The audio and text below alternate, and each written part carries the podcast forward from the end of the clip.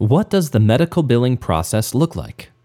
The time it takes for a medical claim to be created, submitted, and processed varies depending on a number of factors. The billing process is without a doubt a tedious, time consuming one, though. If you aren't familiar with the intricacies of billing medical claims, you might wonder why a seemingly simple task could take days, weeks, or months.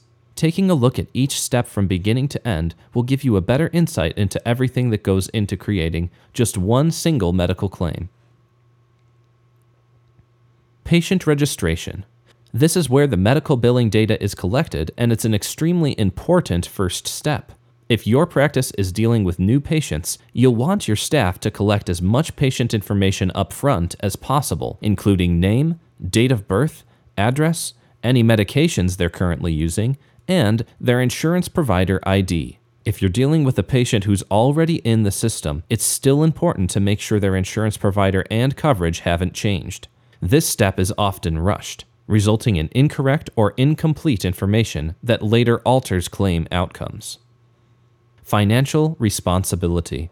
Claiming financial responsibility simply means that the patient agrees to pay any cost not covered by their insurance provider. Patient check in and check out.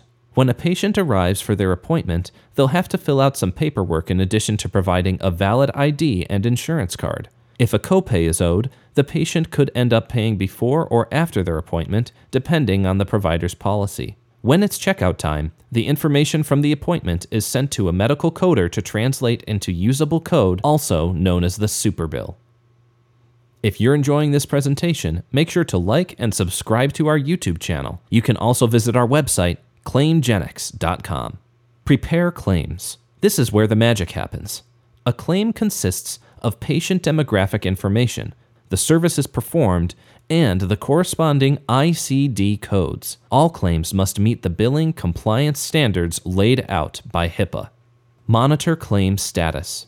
Once a claim is in the payer's hands, they have to evaluate whether or not the claim can be paid as filed. There are a few different outcomes that can occur at this point.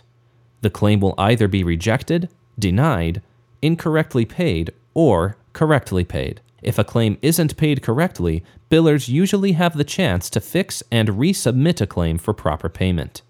Create patient statements. The patient statement is a bill consisting of any amount that is still owed after the insurance covers their portion. Often, an explanation of benefits is included to explain a patient's coverage and why certain services may not have been paid for. After this, it's important for providers to follow up with patients if they haven't received payment by the specified deadline.